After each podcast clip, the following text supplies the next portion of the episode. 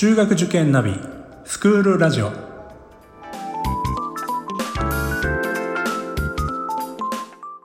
スクールナビゲーターののびるです。この番組は中学受験を目指すご家庭に学校の先生からの生の声や受験に役立つ情報をお届けするラジオです。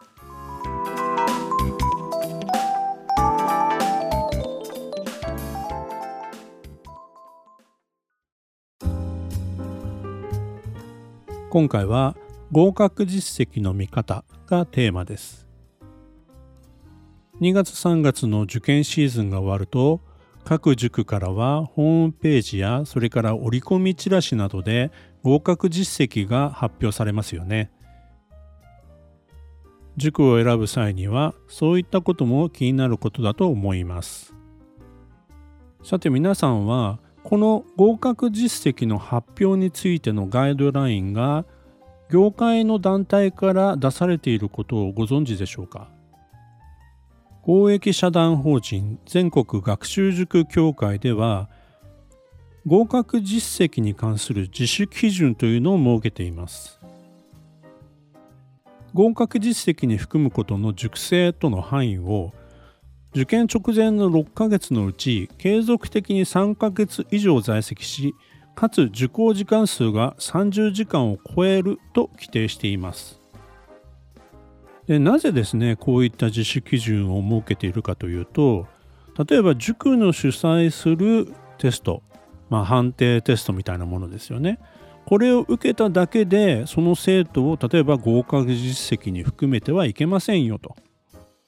直前特訓を受けただけの生徒を合格実績の人数には入れてはいけませんよ。自習室だけを利用していて実際には授業を受けてないような生徒までも合格実績に含めるのはやめましょうと、こういうことなんですね。ただですね、この全国学習塾協会という団体に、全ての塾が参加しているわけではありませんので、あくまでもやはりガイドライン罰則もないわけですね。それぞれの塾のモラルに任されているというのが現状なわけです。で、実際のところですね、じゃあ合格実績はこれ本当なんですかってなかなか聞きづらいですよね。私がこの業界に入った30年以上前はですね、合格発表が出たらすぐにチラシに載せて、配るみたいなことをしていました。それもですね、実名と、所属の小学校までどの塾もみんな公表してたんですね。今ですね、個人情報の保護の観点からそれはできなくなりましたんで、逆に言えばブラックボックス化してしまっているということも言えると思います。その実名とか小学校名が出ていれば、この塾からはこの子はこの学校とこの学校とこの学校を重複して合格しているというところまで、分かってしまうんですよね。ですから当時はですね、ライバル塾なんかの合格のチラシを見て実数が全部分かってしまうという時代もあったわけです。現在ではですね、数しか出せませんので、その根拠となるデータというのは発表できないんですね。ですから、その塾が発表している数字を、信じるしかないということなんですね。ここまで話してきましたけども、大半の塾はちゃんとしていると思います。同業者としてもそう信じたいと思います。そういうことを前提にしてですね、もし気になる場合はですね、我が子が通う予定の塾に行って、校舎に行ってですね、そしてそこの責任者か、あるいは進路指導の担当者と直接ですね、話をして、この校舎からは、どこに合格してるんですか、何名合格してるんですかということを聞いて良いと思います。そこであまりそれは話せないんですみたいな、ちょっとというような感じがあったら、もしかしたらというようなこともあるかもしれませんが、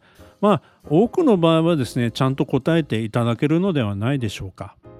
個別指導の塾の場合はですね、大手塾と併用している可能性もありますから、そういった場合はですね両方の合格実績に載る可能性もあるということです。いろんな塾のチラシとかホームページ、足してみるとですね、定員よりも多くなってるということ、これはあり得る話ですよね。もちろん合格者数はたくさん出してますから定員よりもですね、当然超えることもあるんでしょうけども、でもですね、個別指導だけじゃなくて、特別講座を1年間受けたとか、そういったこともですね含まれていますので、チラシやホームページに載っている、合格実績を鵜呑みにせずですね、大体この塾はこういったゾーンの子どもを対象にしてるんだなというふうな捉え方で、いいのではないかと思います。結局は合格実績って過去のものだし、他人の結果なんですよね。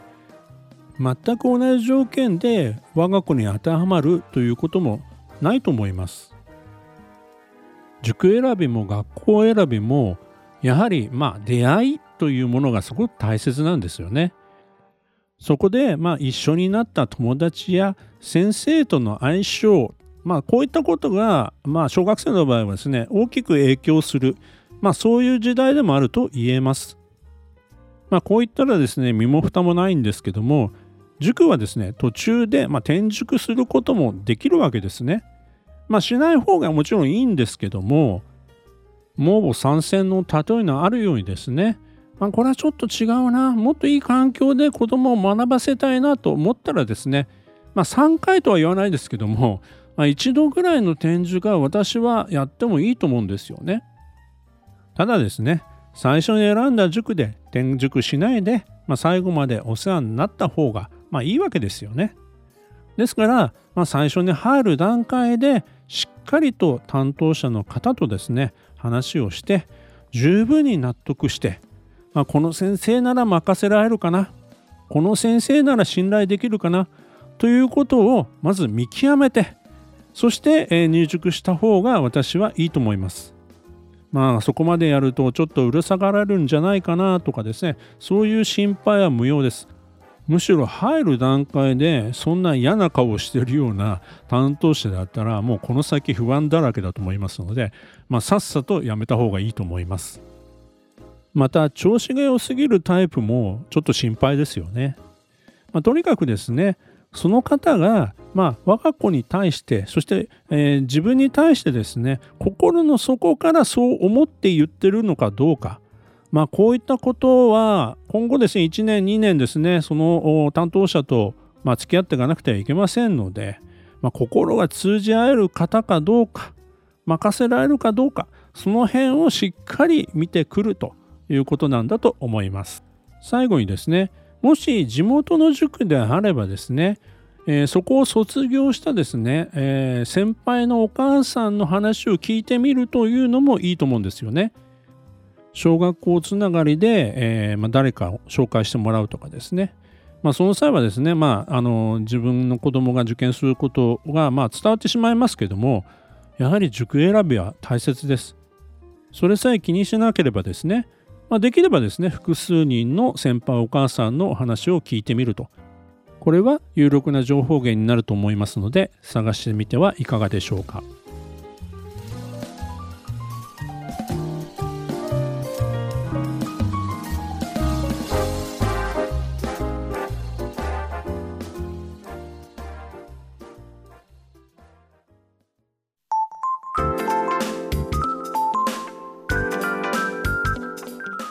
スクールラジオでは番組への感想、出演してほしい学校など皆様からのお便りをお待ちしております。また受験に関する質問や相談にもお答えしていきますので、概要欄の Google ホームからお気軽にお寄せください。Apple、Amazon、Google、Spotify などの無料のポッドキャストアプリで購読やフォローなどのボタンを押していただくと更新情報が届きますので便利です。それでは次回もスクールラジオでお会いしましょう。